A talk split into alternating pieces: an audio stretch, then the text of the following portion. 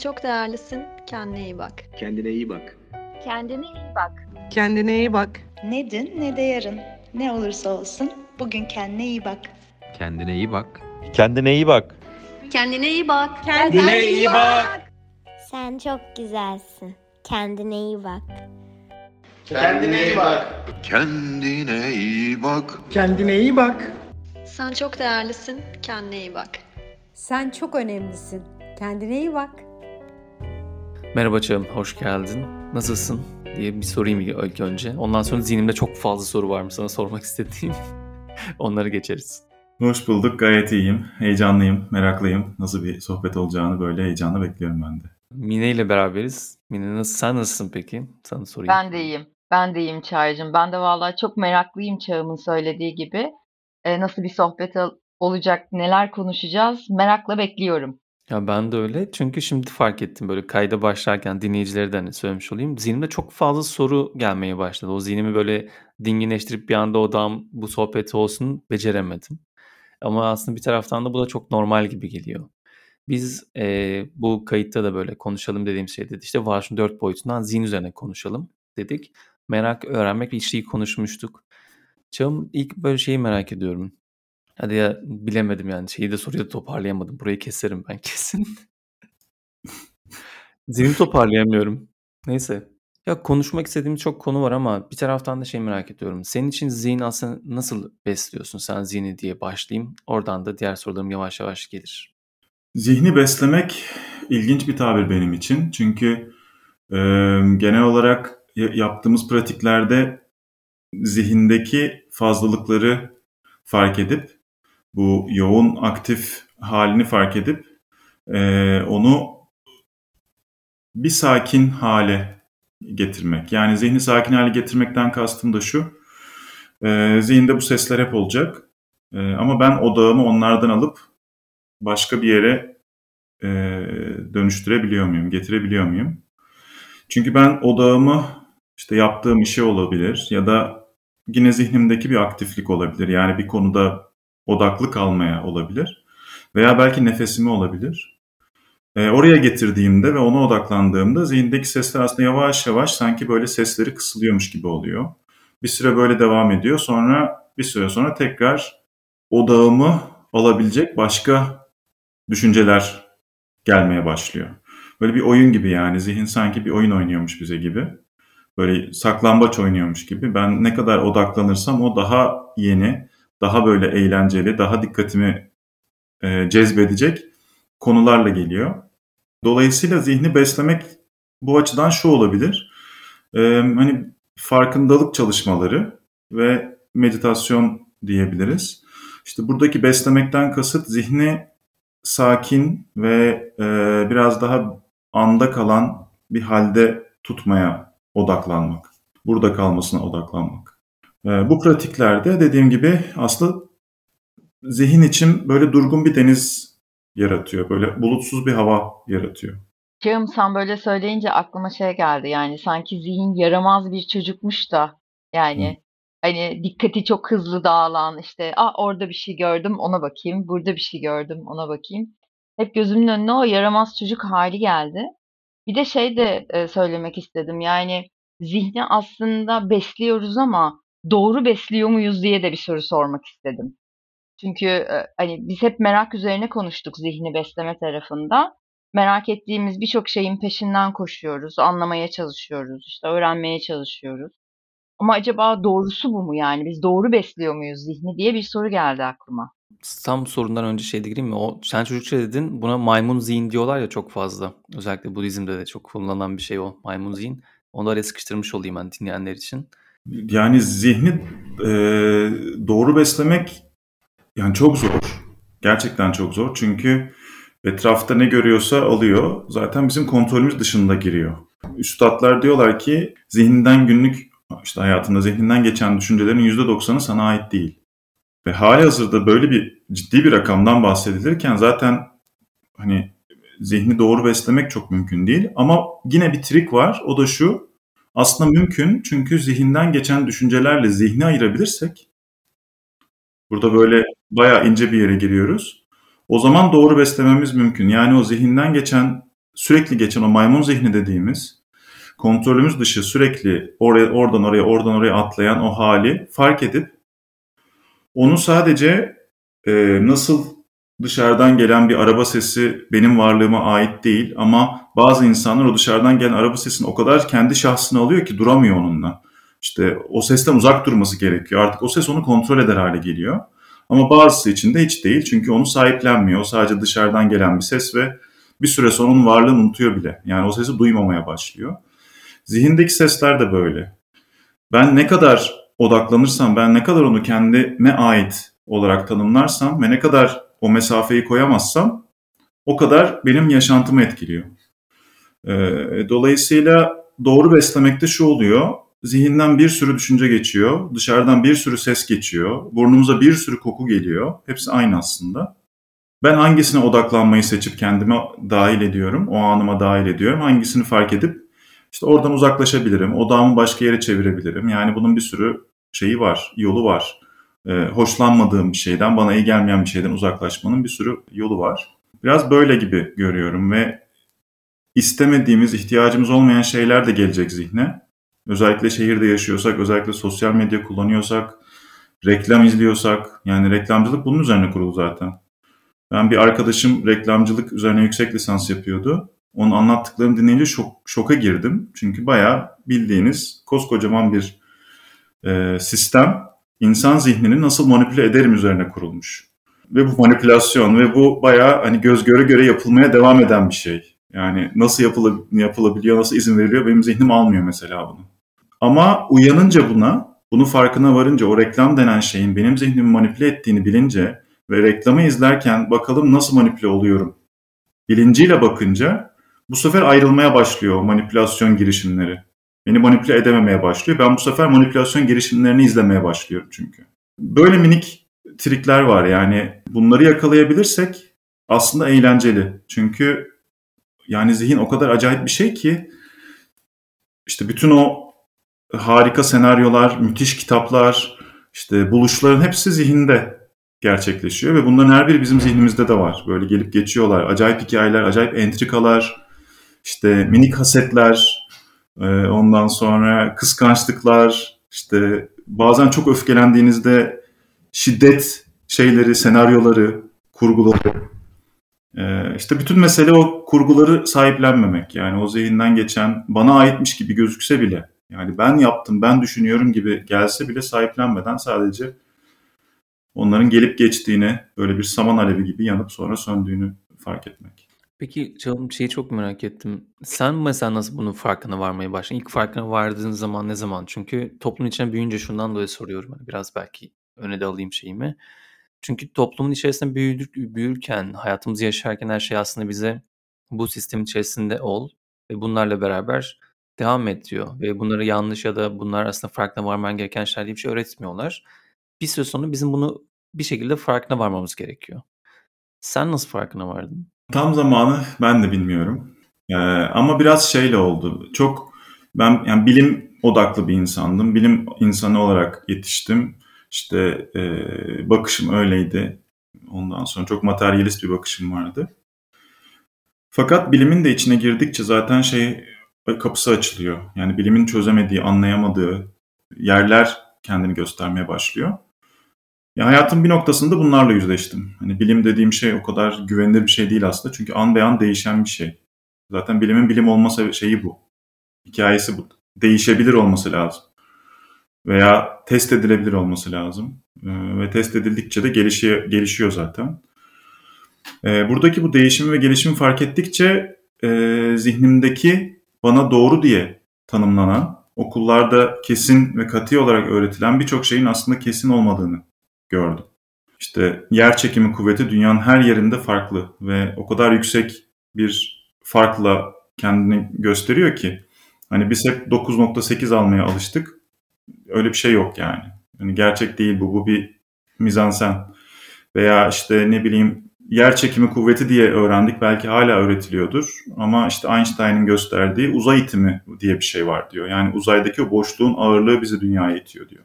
Ee, hani bunları gördükçe zaten zihin e, zihnin çok zihindeki bilgilerin çok güvenilir olmadığı çıkıyor ortaya. Yani bunların da değişebilir olduğu çıkıyor. Veya çok daha sosyal bir şeyden bahsederken bahsedersek işte şunlar benim hakkında bunu düşünüyor, şunu düşünüyor kesin. İşte beni sevmiyorlar falan filan diye bir hallere girebildik, girebiliyorduk ergenken özellikle. Fakat sonra kişiyle konuşuyorsun, yok öyle bir şey. Tamamen kendi zihninde kurgulamışsın. İşte bunlarla fark ettikçe, tanıştıkça bir noktada şey oldu yani bir dakika zihindeki depo o kadar da güvenilir bir yer değil yani. Ee, ve çok oynak, çok böyle ne beslersen, neyle beslersen onu yansıtıyor sana geri. Ee, bir şekilde yani meditasyon girdi hayatıma ama gerçekten ben de hatırlamıyorum. Yani nasıl girdi, ne noktada girdi, ee, niye merak saldım, ee, gerçekten bilmiyorum. Sadece şeyi hatırlıyorum. Ortaokul, lisede üniversitede bir yanım çok bilim odaklıydı. Yani ana ana yapı öyleydi. Ama bir yanımda e, Tibet'e, Budizm'e bir değişik bir ilgi duyuyordu. Oradaki filmleri izlediğimde çok heyecanlanıyordum. Mesela işte Tibet'te 7 yıl filmi beni çok net bir şekilde e, hayatımı değiştirmiştir. Veya işte Dalai Lama'nın hayatını anlatan Kundun'du galiba ismi. O film, e, birkaç tane daha film. Böyle bir şey bir yerde bir shift oldu ve meditasyona başladım. Meditasyona başlayınca da e, zihnin ne kadar karmaşık ve ne kadar fazla koşturduğunu fark etmeye başladım. E, ve ondan sonra zaten gerisi geldi. Böyle seni dinliyorum bir taraftan. Kendi yolculuğumu da düşündürdün Çağın bana anlattıklarınla. Eminim böyle dinleyenler de belki böyle bir kendi e, yolculuklarına dönüp bakmışlardır.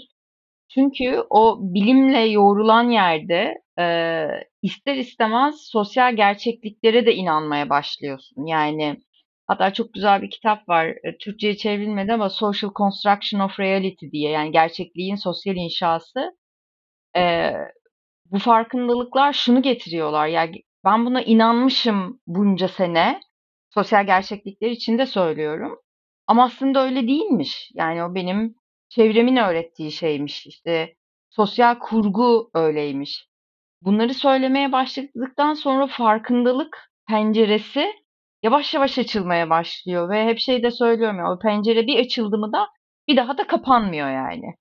Bu sefer o farkındalıkla bu biraz önce bahsettiğin her şeye bakmaya başlıyoruz. Bir şeyi de hissettirdim bana. E, yani biz mesela bu kadar merak konuştuk, öğrenme konuştuk ama e, bunun tam tersi bir yer de var yani. Hani o işte zihni belki beslemeyi bıraktığın veya sosyal gerçeklikle beslemeyi bıraktığın çünkü bence merak ve öğrenme de oralardan geliyor. Bir yer de var. Böyle bir şey hatırlattın bana Çağın. Evet. Bence burası önemli. Ee, ben yaptığım çalışmalarda şeyi vurguluyorum. İşte mesela farkındalık yolculuklarına çıkıyoruz bir aylık. Ve orada işte düşünce farkındalığıyla başlıyoruz her zaman, her daim. Çünkü düşünce farkındalığı her şeyin temeli. Düşünce farkındalığından kastım bir düşünce geçiyor ve bu düşünce bana ait değil. Şu an düşünüyorum. Şu an düşünme eylemi içindeyim. Bunu diyebildiğim noktada düşünce beni kontrol edememeye başlıyor. Ben düşünceyi kontrol edip düşünceye odaklanabilirim, odaklanmayabilirim. O düşünceli bir şey yapabilirim ya da yapmayabilirim. Tamamen seçim bana kalıyor. Ee, bu bir aylık çalışmalarda hep şeyin vurgusunu yapıyorum. Ee, bayağı bilimsel bir deney yapıyoruz aslında kendimizle. Denek de benim, deney de benim, gözlemci de benim, hepsi benim. Ee, bu bilim zihniyle kendimi izlemeye başladığımda yani odaklı ve bilinçli bir şekilde kendimi izlemeye başladığımda işte orada şeyler çözülmeye başlıyor. Davranış paternlerimi görmeye başlıyorum. Neyi gerçek diye kabul ettiğimi, hangi duyguları fark etmediğimi ve arka planda bana eylemler yaptırdıklarını, bu eylemlerin aslında çok beni mutlu etmediğini falan filan görmeye başlıyorum. Ve bu e, bu, bu deney kafasıyla bakmak e, çok şey değiştiriyor gerçekten ve bence çok önemli. Biz çok sahipleniyoruz yaşadığımız şeyleri, attığımız adımları ve bazen yanlış yaptığımız şeyleri savunurken bulu, buluveriyoruz kendimize. Ve bu yanlış yaptığımız şeyler en başta bize iyi gelmezken kendimizi onu savunurken buluyoruz. Halbuki diyebilsek ya evet bu yanlış ve benim bu düşüncem bana fayda sağlamıyor. Ee, çünkü işte bakıyorum işte mutsuzluk hissetmişim. Mutsuzluğun üzerine fark etmemişim mutsuzluğumu öfke gelmiş. İşte öfkenin üzerine suçlama ve yargılamayla yaklaşmışım falan filan. Ee, bundan geri gidersem en başta mutsuzluk var. E, mutsuzluğu çözeyim. O zaman bütün o eylem silsilesi boşa çıksın. Ee, işte bunu yapmak için gerçekten bu doğru şekilde beslemek ve o izleyici halde kalmayı öğrenmek gerekiyor. Çok önemli bir şey söyledin arada Çağım. Sahiplenmek dedin ya. Biraz ben orayı da e, hem merak ederek soruyorum hem de biraz açsak sanki iyi olacakmış gibi geliyor. Çünkü her şeyi çok fazla sahipleniyoruz. Yani e, sahip olduğumuz maddi ya da manevi şeyler hepsinden bahsediyorum. E, böyle olduğu zaman işte zihnimizdeki bilgiyi de hiç sorgulamadan sahipleniyoruz ve değiştirmiyoruz. İşte oradaki davranışımızı da çok sahipleniyoruz. Bu konuda ne düşünüyorsun? Onu merak ediyorum. Sence de bu sahiplik bu işin temellerinden biri mi? Demin böyle cümle arasında çok güzel geçirdin ama. Ya bir dengesi muhakkak var. Sahipleneceğimiz şeyler var muhakkak ve bu sahiplenmenin ama kalıcı bir sahiplenmek değil de e, işte onurlandırmak, kendi çabamızı, kendi e, vesile vesile olma halimizi onurlandırmakla ilgili bir sahiplenmek muhakkak var. E, yani kendimizi yok saymamak, kendimizi değersizleştirmemek gibi bir yerden. E, ama diğer taraftan zihinle ilgili yapılan çalışmalarda bilinçle ilgili, o işte ortak bilinçle ilgili yapılan çalışmalarda şu çok net. E, bir yerde bir bilgi oluştuğunda o bilgi dünyanın başka yerinde başka yerlerde de oluşmaya başlıyor. Kuantum fiziğinde de bahsediyorlar bundan. Veya yakın zamanda şeyi görmüştüm. Fizik, e, bilimle ilgili yaparlar bu çalışmayı ama e, benim de aklımda soru işaretiydi. İşte mesela Anadolu'nun bir dönemi var. İşte Mevlana da var, Hacı Bektaş Veli de var, Yunus Emre de var, Tapduk Emre de var. Var yani hepsi aynı anda o coğrafyada var olmuşlar ve bir böyle en yükselme zamanını yaşamış bu topraklar. Sonra yavaş yavaş şu an yok yani hani o, o bilinçte kalbi o kadar açık, o kadar insani değerleri gelişmiş bir kitle yok. Aynı yerden bakmış araştırmacı demiş ki işte insan tek başına aslında aydınlanmıyor veya tek başına bir yere gelmiyor. Bir grup halinde ve bir topluluk içinde oluyor bu. Ve bir hani mısır patlaması gibi bir mısır bir patlar sonra diğerleri de patlamaya başlar. O ilk mısır patladıktan sonra kapatırız kapağını. Çünkü belli ki ondan sonra diğer mısırlar da patlayacak. Ee, ya insan böyle bir varlık. İnsanın sürü varlığının olduğunu unutuyoruz çoğu zaman. Ve bu sürü varlığı demek telepati yapabiliyor demek. İşte sürü varlıklarına, sürü canlılarına bakalım. Kurtlar konuşmadan avlanıyorlar. Kaplanlar, aslanlar, kaplanlar değil ama aslanlar sürü halinde konuşmadan farklı farklı yerlerde avlanabiliyor. Yani aynı ava farklı açılardan yaklaşarak ve doğru zamanda yaklaşarak avlanabiliyorlar. İşte koyunlar birbirlerini takip ediyorlar falan. E, biz de öyleyiz. Yani bizim de içimizde birbirimizle sürekli bağlantıda olan, birbirimizin duygusunu hisseden, birbirimizin düşüncesini e, alabilen, e, birbirimizin e, niyetlerini duyabilen bir mekanizmayız aslında. E, ve bu mekanizmayı izlerken diyelim, yani şahitlik ederken yaşam haline bunu unutmamak gerekiyor. Bana bu düşünce geldi, bu düşünce benim veya işte bu düşünceyi nasıl düşünürüm falan veya e, bu sadece bana geldi. Ben çok özel biriyim. Veya hatta şu da öyle yarışmak yani içinde bulunduğumuz insanlarla yarışmak. Hayır sen sen ona paylaşacaksın o da seninle paylaşacak. Birlikte olacak yani bu yolculuk. Birlikte ilerleyeceğiz. Olimpiyatlarda madalyaların sürekli pardon rekorların sürekli kırılmasının sebebi bu. Çok ilginç. İnsanlar birbirle yarışıyormuş gibi ama aslında birbirlerini motive ediyorlar bir tık ileri gitmesi için. Sadece bir insan olsaydı ve diğerlerinin arasında ciddi bir fark olsaydı rekor kırılmazdı. Rekorun kırılabilmesi için herkesin ilerlemesi lazım. Yani o bir adım ileriye gitmesi için.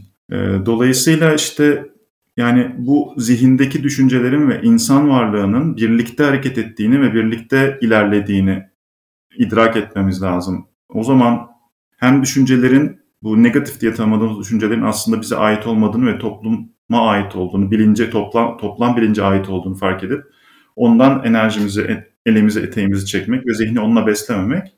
Ama onun dışındaki şeylerle de hem besleyip hem de etrafı da beslemek. Evet yani zaten bu bahsettiğin o etrafı beslemek ya da paylaşmak çok önemli ama çok inanılmaz bir kıtlık zihni denilen bir şey döndürüyor ya bu aslında. Bahsettiğin gibi hani ben çok özel birisiyim dedin. Hani o cümle bu düşünce bana geldi ve kimseye paylaşmayayım. Pek çok insan kendi düşüncesini paylaşmıyor ki hayattaki işte en iyi girişimi kursun. İş dünyasından böyle bir şey var. Ya da farklı bir yerde de en iyi kitabı yaz, en iyi sözü söylesin. Ama oysa şey gerçekten çok güzel geldi bana. İnsan olarak düşüncelerimizi çarpıştırabilmeliyiz ki yeni bir şey ortaya çıkartabilelim. Yani bu yapmamak için çok direniyoruz. Ama buraya dönmek de çok zor. Çünkü aslında toplumun getirdiği o bahsettiğin işte bir de zamanlar Anadolu'daki o işte düşünürlerin olduğu bir dönem ben ki ondan öncesi Antik Yunan da burada. İşte tabii ki onlar aslında Çin'deki çok fazla şeyden esinlenerek hani buraya doğru geliyor ve birbirine hepsi tetikliyor. Onu hızlı bir şekilde kaybettiğimizde bana şey çok korkunç geliyor. Çok hızlı kaybedebiliyoruz. Aslında binlerce yılın oluşturduğu o birikimi inanılmaz hızlı bir şekilde biz kaybetmişiz. Ve bu çok zor şey geliyor bana, korkutucu geliyor bir taraftan böyle düşündüğümüz zaman. O yüzden de bu korku mesela içimde olduğu zaman şeyi sorayım böyle yani hem ikinize de sormuş olayım. Ya bunu gördüğümüz zaman böyle bir gerçeklik varken hala nasıl aslında akışa doğru güvenebiliriz? Nasıl aslında toplu olarak iyiye gideceğimizi düşünebiliriz? Bilmiyorum sorum çok mantıklı mı bilmiyorum şu an ama böyle bir korkuya doğru götürdü beni. Ya bence çok anlamlı. Lütfen Mine. Yo yo sadece şey söyleyecektim Çağım. Yani kaybettiklerimizin yerine e, e, doğrularını koyabiliyorsak çünkü zaman evrimleşiyor işte hani çok klişe bir şey söyleyeceğim. Teknoloji ilerliyor. Farklı yerlere geçiyoruz. O yüzden de insanların ihtiyaçları, beklentileri her şey değişiyor. E, özünde olan şeyleri koruyarak e, yani kaybettiğimiz şeylerin yerine de eğer o birlik bilinci içinde daha doğrularını koyabiliyorsak e, o zaman bana korkutucu gelmiyor. E, ama bunları koyamayacağımıza inandığımız yerde aslında pes etmiş de oluyoruz. O zaman korkutucu geliyor diyecektim Çağım. Böyle söyleyeyim de topu sana atayım. Evet. Yani perspektif o kadar ilginç bir kavram ki. Mesela büyük insanlar var ya böyle tarihte işte bizim coğrafyamızda işte Atatürk var. İşte ben eski e, solcu kafası bir insan olduğum için Ç'nin hayatına baktığımda acayip bir hikaye görüyorum. E, veya var yani böyle insanlar şu an aklıma gelmedi. Ve bakıyorum onların döneminde tutunabilecekleri hiçbir şey yok aslında. O kadar minnacık bir şey var ki tutunabildikleri. Yokluk içinde teknoloji yok, o yok, bu yok. Hiçbir şey yok yani ortada. Ama nasıl bir irade ve nasıl bir işte perspektif yani zihni öyle bir perspektifi alıyor ki ve inançla onu öyle bir besliyor ki yani arkasından bir sürü insan bir sürü enerji çekmeye çalışsa bile çekemiyor. Dolayısıyla bu hepimizde var. Zihin bir, zihin öyle çok farklı değil birbirinden. İnsan zihni aynı aslında. Ee, ve yetenekleri, becerileri aynı. Ee, ben biraz buna odaklanmaya çalışıyorum. Beni hangi düşünce geri çekiyor ve bu gerçek mi? Dediğin gibi korku mesela. Yani Hindistan'a gittiğimde bir seyahatte işte böyle sırt çantamla gezerken bir çocukla ta- tanıştık. Hindistan'da motosiklet kullanmak bayağı risklidir. Yani trafik zaten çok riskli. Motosiklet ekstra riskli çünkü yollar bozuk, işte trafik kötü, yollar kötü falan filan. Çocuk şey dedi, işte bir motosiklet alıp e, Hindistan'ı böyle bayağı e, yüzlerce kilometre bir yol kat edeceğini söyledi. Dedim nasıl yani? Hani emin misin falan. Ya evet dedi çünkü dedi ben dedi bu yola çıkarken dedi bir şeyden korktuğumu veya kaygı duyduğumu söylersem onu yapacağıma dair kendime söz verdim dedi. Ve dedi bir gün sohbet sırasında Hindistan'da işte motosiklet kullanmanın çok korku verici olduğunu söyledim. Ve şu an işte hani bu benim şeyim, challenge'ım. Ve çocuk hakikaten aldı o motosikleti ve hakikaten kilometrelerce gezdi. Sonra tekrar konuştuk. Şey dedi, yani dedi o kadar güzel oldu ki dedi. Çünkü Hindistan'da da büyük ihtimal gelen bir sürü turistin hiçbir zaman görmediği ve göremeyeceği yerleri gördüm. Çünkü tek başıma bir oraya girdim, bir oraya girdim. Oralarda kayboldum, buralarda kayboldum ve çok güzel bir deneyim yaşadım dedi. Böyle o an benim zihnim açıldı. Yani korku dediğim şey beni durdurmak zorunda değil. Korku dediğim şey benim hayatıma heyecan ve enerji veren bir e, duyguya da dönüşebilir. Merakla birlikte dedik ya merak. Aslında hepsi böyle. Yani korku duymadığım yere girmek zaten eğlenceli değil. İşte Sinan Canan diyor, cesaretin diyor birinci aşaması korku olması diyor. Korku yoksa cesaret yok. Yani sen bir, şey, bir yerden atlamaya alıştıysan uçaktan ve artık korku duymuyorsan oradan atlaman cesaret değil. Senin için normal artık o. Senin cesaret gösterebilmen için öncesinde bir korku duyman lazım. E, zaten cesaret gösterip de ilerlediğimiz yerler değil mi o? Çok haz aldığımız, tatmin olduğumuz, mutlu olduğumuz, böyle vay be yaşadım diye hissettiğimiz. E aslında çok perspektifi buraya çevirirsek korku duyduğum yer benim hayatta zevk alacağım yer, keyif alacağım yer, tatmin duyacağım yer. Hani korkuyu duyduğum yerde o zaman buradan nasıl geçeriz? Evet zor. Yani kolay değil. Hiçbir şey kolay değil. E, ama muhakkak oradan bir bir yol var. Ya söylediğin şeyi hatırlattı. Joseph Campbell'ın e, aradığınız hazine belki de girmekten korktuğunuz mağaradadır. Mağarada saklıdır. Böyle bir cümlesi vardı hani şeyde. Zaten neredeyse bütün sevdiğimiz kitapların ya da işte mitlerin başlangıç şeyini oluşturan şeyi canlandırdın zihnimde. Bana da şey ilginç geldi. Ecmel Hoca ile sohbet ederken de bununla kapattık. Yani yine korkuyu konuşarak kapattık. Hatta o zaman da söylemiştim. Çok güzel bir kitap var Peynirimi Kim Kaptı diye ve şöyle de bir yazı var kitapta. Korkmasaydın ne yapardın? Hmm. O yüzden de bu söylediğin de oraya gelince şöyle de bir yine ben de ikinize de sormak istiyorum. Acaba zihnimizi hareket ettirdiğimiz yer birazcık korkudan mı geçiyor? Yani o korku olmadığı zaman e, zihnimizi de hareket ettirmiyor muyuz? Ya belki şunu eklemek iyi olur ufacık. Korkuyla kaygıyı da ayırmak lazım. Korku biraz daha varoluşsal bir hikaye. Kaygı biraz daha fantazi yani biraz daha var olmayan, olma ihtimali olan şeyler. Ee, biz gündelik hayatta kaygıyla çalışıyoruz ne yazık ki. Ee, problem de biraz buradan çıkıyor. Yani olmayan bir korku ihtimalini değerlendirip ona göre adımlar ve seçimler yapmak. Dediğin gibi korkuyla yüzleşip onu geçmek hayatın ana teması bence. Ama kaygıya doğru hareket etmek, kaygıyla hareket etmek de tam tersine insanı böyle enerjisini emiyor, çekiyor. Hiçbir işe yaramayan bir düşünce bulutu yaratıyor, bir karanlık e, sis yaratıyor. E, dolayısıyla hani belki şunu demek, bilmiyorum şu an öyle geldi içimden. Hani korkuyla hareket etmek ve korkuya odaklı ve korkuyu aşacak şekilde hareket etmek çok kıymetliyken kaygıyı da fark edip e, onu yok saymayı öğrenmek. Yani onun varlığından beslenmek değil de onun varlığını biraz yok sayarak ilerlemek. Çünkü zihin o kadar acayip bir şey ki kaygıyla da beslenebilir hale geliyor. Ve bu çok ürkütücü bir yer.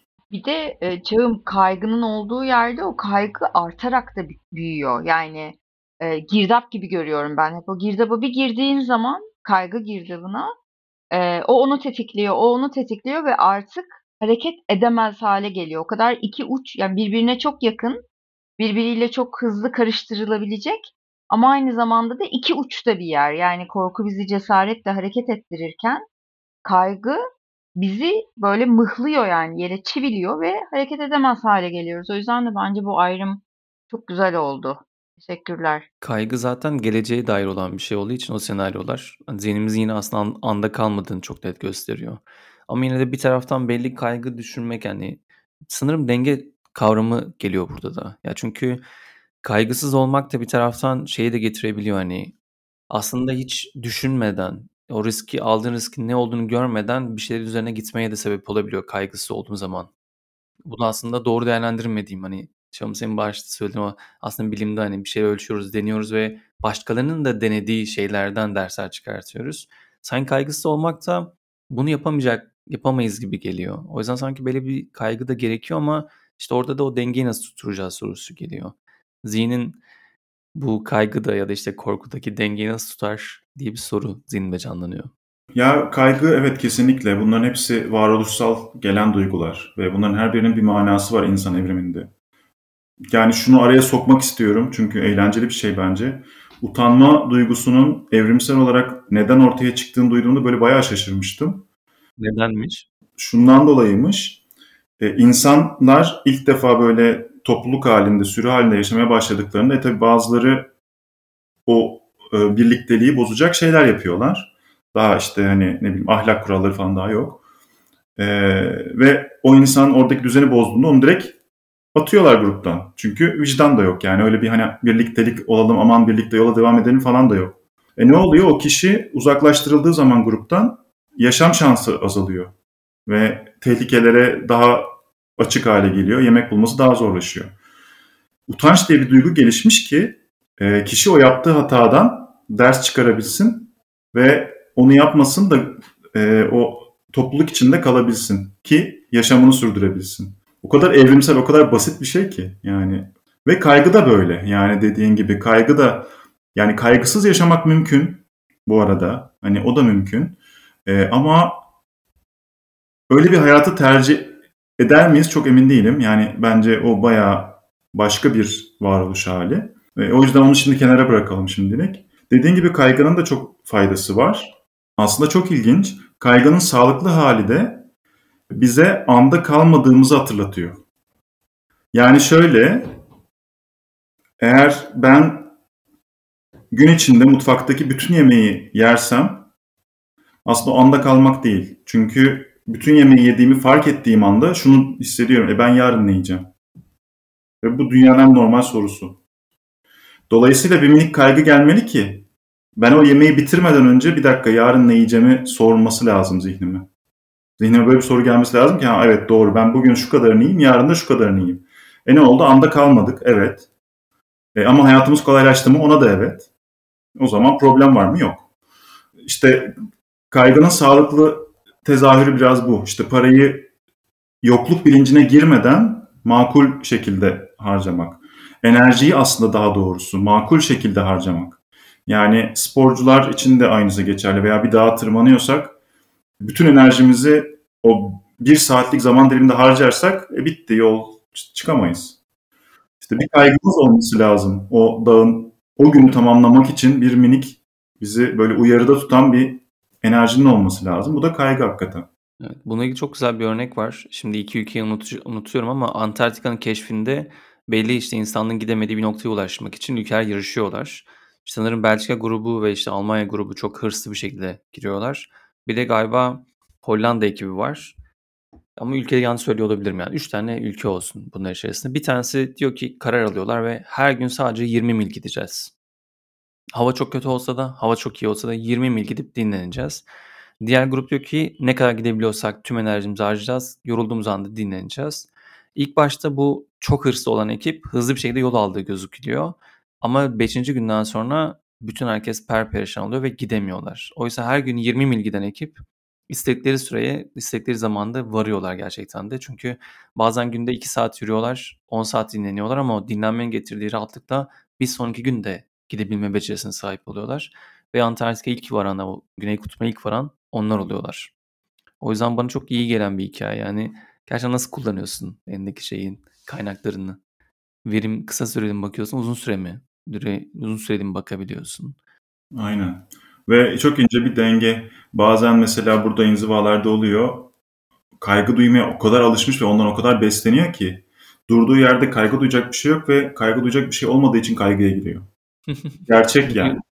Bunu yurt dışına taşınan birkaç arkadaşımdan biliyorum. Özellikle bir tanesi Yeni Zelanda'ya taşındı. Yeni Zelanda'da e, sıkıldığını, aslında heyecan aradığını söylüyor. Neden diyorum yani? Bir şey problem var. Yo diyor her şey o kadar yolunda ki hani bir problem çıkacak ve her şey bozulacak diye endişeleniyorum diyor. Yani zihin işte farklı alışkanlıklarını sürdürmeye çalışıyor. Bu da yine şey geliyor yani zihnimizi onunla o kadar besliyoruz ki hani bedende öyle ya işte çok çikolata şeker yersen sürekli senden tatlı bir şeyler istiyor yani. Zihin de öyle. Kaygıyla beslersen belirli bir zaman sonra senden yine o kaygılı şeyleri bekliyor ki ona alışmış. Yani biraz alışkanlıklara da giriyor. Ya sohbet çok güzel. Böyle hiç araya girmek, böyle bir şey söylemek hep akışında gitsin diye şey yapıyorum ama bir taraftan hiçlikle konuşalım istiyorum biraz çağımla. O yüzden de sen hiçliği nasıl görüyorsun çağım diye bir sormak istiyorum. Bir önceki konuyu şöyle bir yerden noktalama iste, noktalamak istedim. Bir onu Aha. koyalım istedim. O da şu, e, düşünceler duygular yaratıyor ve bu duygularla besleniyoruz aslında. Hayattan beslenme şeyimiz bu duygular. Ve işte bazen adrenalin salgılatıyor bu düşünceler, bazen dopamin salgılatıyor, bir şeyler salgılatıyor. Ve bunlara bağımlılık geliştiriyoruz aslında. Ve o yüzden bizim sessizlik inzivalarımız o kadar ideal ki hiçbir dışarıdan uyarı gelmeden ne hale gelmiş zihnin bir bunu görüyorsun. Sonra da bir süre sonra o dopamin seviyeleri normale geliyor. Ve dopamin seviyeleri normale geldiğinde dışarıdaki kuştan mutlu olmaya, güneşin kendisinden mutlu olmaya, yediğin yemeğin bir kaşığından zaten keyif almaya başlıyor insan. İşte o zaman o duyguların yarattığı kokteyl diyorum ben ona böyle şey hormon kokteyli böyle. Bayağı çarpıcı bir şey yani o. Artık onu aramamaya başlıyor insan ve hatta o fazla gelmeye başlıyor. Nasıl ki eskiden çok alkol almak keyifliydi, eğlenceliydi, beden kaldırıyordu. Ama artık tercih etmiyorum mesela ben şahsen. Çünkü çok yoruyor yani gerçekten çok yoruyor. Çok dalgalanma yaratıyor. Aynısı oluyor. Bu sefer artık o yoğun duygulara insan tercih etmemeye başlıyor. Bu hormonları bir dengeye gelmeye başladığı zaman. Güzelmiş. Hiçlik yani çok zor bir konu. Çünkü kelimeyi söylediğimiz anda bir tanıma giriyor. Zihinden bahsediyoruz. E, zihin her şeyi tanımlarla ayırıyor. Dolayısıyla tanımsız bir yerden bir ifade aslında. E, tanımı olmayan bir yerden bir ifade. E, ama çok farklı perspektifleri var. Yani farklı kültürlerde farklı şekillerde ifade buluyor. İşte tasavvufi bir yerden bakınca hiçlik işte aslında hani Allah'a ulaşmak olarak ifade ediliyor. Ama Budist pencereden baktığımızda hiçlik işte aydınlanma olarak ifade ediliyor. Bilimsel olarak baktığımızda başka manalar bulabiliyoruz daha maddesel boyutta. E, o yüzden biraz onun perspektifini belki çizmek iyi olabilir. Sizin aslında konuşmalarınızda nasıl bir yerden ele alındı veya şu an biraz daha bir tık detaylı bir soru nasıl olabilir? Sen şey yapmak ister misin Çağrı? Ya biz ele aldığımız aslında biraz çağrışımlar üzerinden gittiği için net bir böyle bir tanım üzerinden ele almadık içlik konusunu. Daha çok aslında bize ne ifade ediyor, nasıl bir şey aslında içlik olarak gelebilir? Biraz böyle zihnimizde onu tutunma, sahip olma ve aslında kendisinin hiç olduğu zamanki aslında konuştuğumuz o egoya verdiği zararlar üzerine değindiğimiz konuşmalar yaptık diye özetleyebilirim herhalde. Eyvallah. Ee, Okey, biraz daha geniş bir yerden bakacağız o zaman. Yani burada işte yani biz geniş taraftan baktık ama senin tarafından da bakmak çok iyi olabilir. Yani belki biz çok geniş baktık. Belki sen daraltırsan bizim için de belki daha ilham verici bir şey çıkabilir. Evet. O iki, iki şeyden bir, bir şeyler söylemeye çalışayım. Hiçliğin zihinsel boyutu veya Budist öğretideki boyutu e, şeyi farkına varmak işte. Zihinden geçen düşünceler sadece birer frekans, rüzgar gibi. E, bunlar kelime boyutunda bir ifade buluyor zihinde ama bunların aslında hiçbir manası yok. Bunlar sadece birer frekans ve zihinden geçerken bir cümle olup sonra çıkıyorlar. Ve ben bunları sahiplenmezsem, ilgilenmezsem nasıl rüzgar esip geçiyor, bazen fırtına esiyor, bazen sıcak hava oluyor, bazen soğuk hava oluyor ve bu kadar yani. Zihinden geçen düşünceleri de bu şekilde algılamayı becerebilirsem eğer ve sadece izleyici olabilirsem bütün bu hikayelere ama işte burada şunlar da giriyor devreye. İşte bir arzum yok, bir isteğim yok, bir şey değiştirme çabam yok. Ne bileyim bir sorumluluk hissetmiyorum herhangi bir şeye karşı. Ama bu şu demek değil, böyle taş gibi oturup kenarda izlemek demek değil. Şu an içinde bulunduğum insan bedeninin halini tam olarak tezahür ettirmek. Yani onun ortaya çıkmasını sağlamak. Sahiplenmeden, sorumluluk almadan, işte görev edinmeden, işte arzu hissetmeden gibi gibi böyle açılımları var. Ee, yani hiçlik öyle bir yer ki bu egonun e, egoyu da tek bir kelime olarak ifade edemiyoruz zaten. Egonun farklı mertebeleri var. Sağlıksız egonun, her şeyi sahiplenen egonun aradan çıktığı ve o en saf, en temiz egonun yani sadece bu insan varoluşunun eylemde bulunduğu bir hal. İşte buna tasavvufta çekil aradan görünsün yaradan diye ifade ediyorlar. Orada iş biraz daha detaylı bir halde. Her insanın dünyaya gelişinin bir amacı var. Mesela Budist öğretide öyle bir amaçtan bahsedilmez veya bir varılacak bir yerden bahsedilmez. Yani olan olur çünkü öyledir der. Hani bu kadar. Ee, daha ötesi yoktur. Ama tasavvufa girdiğimizde her şeyin bir manası vardır. Her varoluşun bir manası vardır. Hiçbir şey şans eseri, tesadüf eseri orada olmaz. Ve insanın da o an orada bulunmasının bir manası vardır. Bu mananın ortaya çıkabilmesi için işte bütün bu zihinsel kalıplardan özgürleşip o mananın tezahür etmesine izin vermek ve bu genelde de hakikaten zor bir şey. Dedik ya kaygılarımız var, işte toplum içinde olabilmek için Bir takım kurallara alışmışız, onları bırakamıyoruz. İşte utanç demeyelim de veya şey diyelim, bu bizi toplum içinde tutan utanç duygusunun zaman zaman negatif tezahürleri de var. İşte kendi varoluşumu sergilerken beni dışlarlar diye kaygı duyup kendimizi tam olarak ifade edememek gibi. Yani bir sürü böyle içimizi bulandıran kalıplarla karşılaşıyoruz. E, hiçlik dediğimiz şey benim anladığım tasavvufta bütün bu kalıpları fark edip onlardan birer birer ayrılıp varoluşu tam anlamıyla yani benim çağım isminde bedenlenmiş bu varlığı tam anlamıyla ifade edebilmek, ifade etmesine alan açabilmek ve öyle bir yer geliyor ki şahitlik etmek. Hatta e, öğretilerimizde şey denir, şahitliğe şahitlik etmek. Yani oradan da derin. Zaten şahitliğe şahitlik etmeye başladığı anda insanın gerçekten bir derdi kalmıyor. Çünkü tiyatro izlemeye başlıyor insan. Yani etrafta bir tiyatro var. Ve bu tiyatro kusursuz gerçekten. Yani muhakkak ki çağın kişisinin varoluşunun, eylemlerinin bu tiyatroda bir yeri var, evet. Ama onun da içinde dahil olduğu bu alan kusursuz. Zaten işte tasavvufta mekan diye bir kavram ifade ediliyor. E, mekan yerden farklı. Çünkü mekan diye tanımlanan kavramda içindeki insanlar da dahil. Ben de varsam ben de dahilim. Aslında kuantum fiziğinden bahsediyor. Yani içindeki varoluştan birini çıkardığın zaman mekan değişiyor. Ben oradaysam mekan farklı, ben orada değilsem mekan farklı. Ee, ve bu da işte aslında o hiçliği ifade ediyor. Yani mekan diye tanımladığımız şeyin içinde benim varoluşum da var ve aslında ben tek başıma bütün bu varoluşu izleyen bir varlık değilim. İçindeyim de aynı zamanda. Yani kendimi de izliyorum. Kendimi de etrafım gibi izlemeye başladığım anda zaten perspektif o kadar yukarı çıkıyor ki. Ee, orada artık birlikle hiçlik işte aynı anda aynı potada erimeye başlıyor. O zaman yaptıklarına, attığın adımlara, olan bitene de farklı bir bakış açısıyla bakmaya başlıyorsun. Çünkü kendine odaklıyken e, olan biteni tek perspektiften görüyorsun.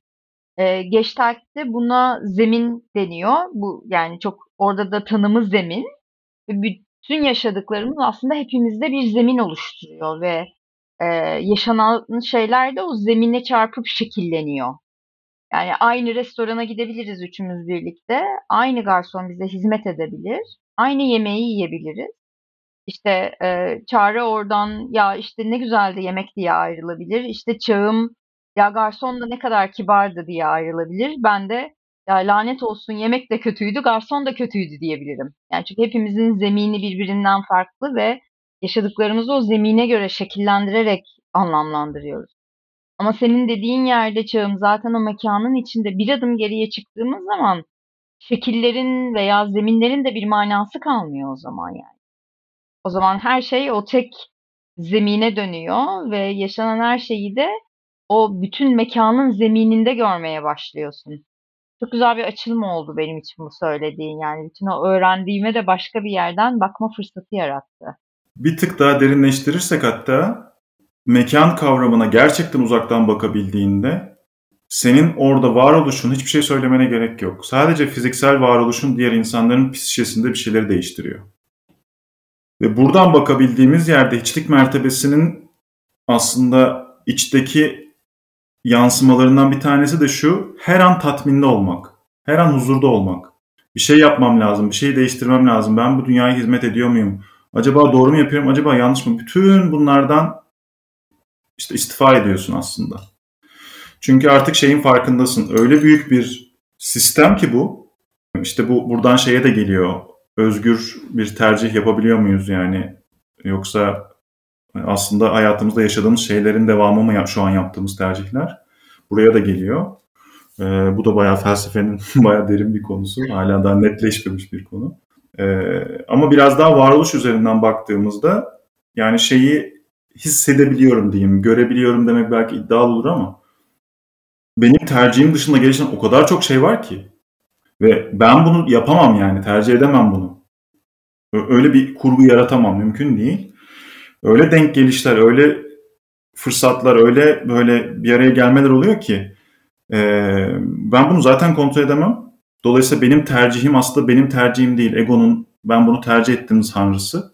E, onun ötesinde de bazen öyle bir yere geliyorum ve ben kendi içimde bir hikaye yaşarken başka biri bana bakıp bambaşka bir şey yaşıyorken e yine aynı yere varıyorum. E o zaman kontrolüm yok yani aslında hiçbir şeyde. Çünkü o gün o insanın bana bakıp o duyguyu, o düşüncesi, düşünceyi yaşaması gerekiyordu. İşte belki bilmiyorum ben yerden bir çöp aldım, çöpe attım. Ben bunu şey zannettim, o ben dünyayı kurtarıyorum falan zannettim. Nefsimiz buna çok müsait. Halbuki orada yapmam gereken belki de tek şey ufacık bir çocuğun bunu görmesi ve sonra o çocuğun bu gördüğü şeyden bütün hayatının şekillenmesi. Yani ben belki yokum orada. Yani benim varlığımın orada o çöpe atmasının hiçbir benim hayatım için manası yok. Ama belki o çocuğun hayatını değiştirecek. İşte kelebek etkisi dediğimiz şey. Ve bu kelebek etkisi o kadar acayip şekillerde oluyor ki e, hiç tahmin edilemiyor. Ta, yani imkansız bunu tahmin etmek. Minnacık bir eylemin bir başkasının psikolojisinde nasıl bir e, bomba, reaksiyon işte artık ne dersek yaratacağını bilemediğimiz için zihnimiz alamıyor. Ama hayata böyle baktığımızda işte hiçlik oturmaya başlıyor yavaş yavaş. Yani ben neden buradayım, ben ne yapıyorum, ben niye bunu yapıyorum, ben işte bir şey yapmalıyım, eyleme geçmeliyim, bir şeyleri düzeltmeliyim falan filan dan ziyade huzurda ve tatminde olmak her an ve o huzurda olabilmek için hangi eylemler var? İşte tasavvuf zaten bunu diyor. Yani biz diyor yeni bir din getirmedik diyor. Biz ahlak, ahlakın en üst şeyini getirdik. Ahlaktan kastı da şu, huzurlu yaşam aslında. Tasavvufun içindeki garip, bize garip gelen şeyleri uygulamaya geçtiğimizde hakikaten daha huzurlu olduğumuzu görüyoruz. Bunların bazıları hakikaten kadın erkek eşitliği için veya ne bileyim işte e, maddiyat için falan filan şu anki bulunduğumuz toplumda ve sistem içinde garip. Kabul ediyorum garip olduğunu. Ama şunu da kabul etmemiz lazım. Gerçek bu arada mesajlardan bahsediyorum. Hani tasavvufun veya İslam'ın üzerinden ortaya konmuş işte garip geleneklerden bahsetmiyorum da ee, bizim coğrafyamızda zaten hakim olan aslında bizim kültürümüzde hakim olan işte kadın erkek eşitliğinin olduğu ama bunun yanında kadının kadının erkek, erke, erkeğin erkek olduğu ve bunların arasındaki bir takım ilişkilenmelerin olduğu ve bunları böyle bir düzenle, bir nizamla ifade etmeye çalışan sistemleri uygulamaya çalıştığımızda hakikaten daha huzurlu olduğumuzu görüyoruz. Daha rahat olduğumuzu görüyoruz. Kendi enerjimizi daha rahat işte dünyadaki diğer şeyleri akıtabildiğimizi görüyoruz. İşte biraz hiçlikle teslimiyet de burada birleşiyor sanki yani. E, teslimiyet deyince böyle ben bir gülümsüyorum. E, geçen sene Darmafur'dayken işte Cem Babalar gelmişlerdi. E, ben de Cem Baba'ya şey sormuştum. Nasıl teslim olacağım diye sormuştum. E, o da bana demişti ki cümlenin öznesi kim? Ben de ben teslim olacağım. O zaman sen kendine teslim olmuyorsan başka bir şeye nasıl teslim olacaksın diye sormuştu. Benim için herhalde en dönüştürücü sorulan sorulardan bir tanesiydi. Eee, ve hep kendimde o zamandan beri şeyi sorguladım. Acaba ben kendime teslim olabiliyor muyum veya insanın kendine teslim olması ne demek diye. Şimdi sen teslimiyet der demez çağıma aldın beni ve o şeyde tam e, mutfak kapısının önünde Darmafur'un Cem Baba ile yaptığımız sohbete getirdin. E, teslimiyet çok ilginç bir kavram. Çünkü biz e, aslında teslim olmak demek yani kendini bir şeye bırakmak demek her neyse. Oysa biz ona da sınır koymaya çalışıyoruz ve teslimiyet için de kurallar koymaya, işte onu şekillendirmeye çalışıyoruz. Oysa o e, hiçliğin içinde bir teslimiyet yani hiçbir şeyin olduğu yerde bir teslimiyet. Onu hatırlattın bana. Hmm, evet yani kendimize teslim olmak demek aslında korku duyduğumuz, cesaret göstermemizi bekleyen şeylere adım atabilmek demek. Aslında oradaki bahsetmeye çalıştığı şey de burası biraz önceki konudan girersek. Ee, ve işin garip tarafı da şu, o kadar büyük bir paradoks var ki teslimiyet gösterip kendimizi hakkıyla ifade edip yani kendi varoluşumuzu hakkıyla oynayıp sanki bir sanatçı gibi işte Shakespeare'in ifade ettiği o tiyatro sahnesinde en hiçliğe girdiğim anda en çok parladığımı göreceğim. Çünkü işte o insanın veya bir varlığın kendi varoluşunu tam olarak ortaya koyduğu an en parladığı andır. ve o kendi varoluşunu tam olarak ortaya koyduğu anda kişinin en hiçlikteki, en teslimiyetteki, en hiçbir şey yapmadığı an. Bu paradoks çok ilginç. İşte Mevlana yani. Ve ortada bir şey yok aslında. Tevazu falan yok. Bu tevazu değil. Tevazu, tevazu gösteremeyen kişilere, kişilerin kullandığı bir kelime. Hiçlikte tevazu diye bir şey yok. Hiç çünkü biliyor zaten hiç olduğunu ve artık tevazu gösterecek bir şey yok. Ee, o kadar hiç ki parlıyor ve onu par ben parlıyorum diye takılmıyor etrafta, dolaşmıyor. Yani sen onun parladığını görüyorsun. Dışarıdaki insan onun parladığını görüyor. İşte ya yani hiçlik biraz böyle bir yer. Zor bir yer. Ee, ama aynı zamanda kişinin özü ne dair de bir yer. Hani hiçliğe geldiğimde yok olacağım zannediyor ya ego. Egonun en derin katmanı. Hayır, parlayacaksın. Ama işte bunu o tersten giderek yapmak çok zor. Çünkü alışmışız kendimizi var etmek için çocukluğumuzdan beri işte başarı göstermek lazım, işte yakışıklı güzel olmak lazım, işte ne bileyim maddesel boyutta bir sürü katmanı var bunun. Hatta duyguları saklamak lazım güçlü gözükmek için falan. Ve hepsi bizim en derindeki varoluşumuzun önüne geçen birer engel. Katman gibi soymak lazım kendini çağımızda. Sen söyleyince öyle e, demek geldi içimden. Sahip olduğumuz her şeyden aslında katman katman soyduğumuzda o en çıplak kaldığımız halimiz, kendimize en kabul ettiğimiz halimiz belki de bizi oraya götürüyor. Aynen. Yani kendini kabul bile yok işte. İfadelerimiz de hala da aynı yere takılı veriyoruz. Evet. Kabul de yok orada. Çünkü kabul edecek bir şey yok. Çünkü olsun zaten ve böyle yani. Hani burnum burada işte. Burnumu kabul etsem ne olur, etmesem ne olur? Yani burada. Hani ondan da vazgeçmek artık kabulden veya kabul etmeden. Hı galiba böyle tam güzel noktada bitirebiliriz gibi geldi bana. Bu arada bir saattir konuşmuşuz yani. Sanki böyle 15 dakika oldu gibi geldi. Şimdi sen söyleyince bir baktım. Nasıl kapatalım o zaman? Ama bir şey söylerim ya dinleyenler için anlattıklarımızdan böyle zihinlerine ne kalsın diye bir soru sorsam sizlere birer cümleyle. Ne dersiniz bu sohbete dair? Yani başta düşünceler olmak üzere her şey gelip geçici, çok da takılmamak lazım. Evet. Güzel oldu. Bu çağımın söylediğinin üstüne bir şey söylemek gelmedi içimden benim de. Çok da şey yapmamak lazım diye bitirelim. Dinleyenlerden tabii ki yorumlarını, bölüme dair düşüncelerini merak ediyoruz. Onlar ne, neler düşündürttü, hangi kapıları açtı. Onları bizle paylaşırsanız sosyal medya hesaplarından çok çok seviniriz. O zaman çok teşekkürler Çağım. İyi ki konuk oldun, iyi ki bu sohbeti yaptık. Gerçekten zaman su gibi geçti. Çok memnun oldum ben. Ee, çok da güzel düşüncelerle ayrılıyorum buradan. O yüzden minnettarım. Çok teşekkürler. Çok teşekkür ederiz. Çağım. Ben de çok teşekkür ederim. Çok keyifli bir sohbet oldu. Anlattıkça ben de dinliyorum kendimden neler dediğim. Eee, Kayıttan da tekrar dinleyeceğim. Bakalım neler demişiz.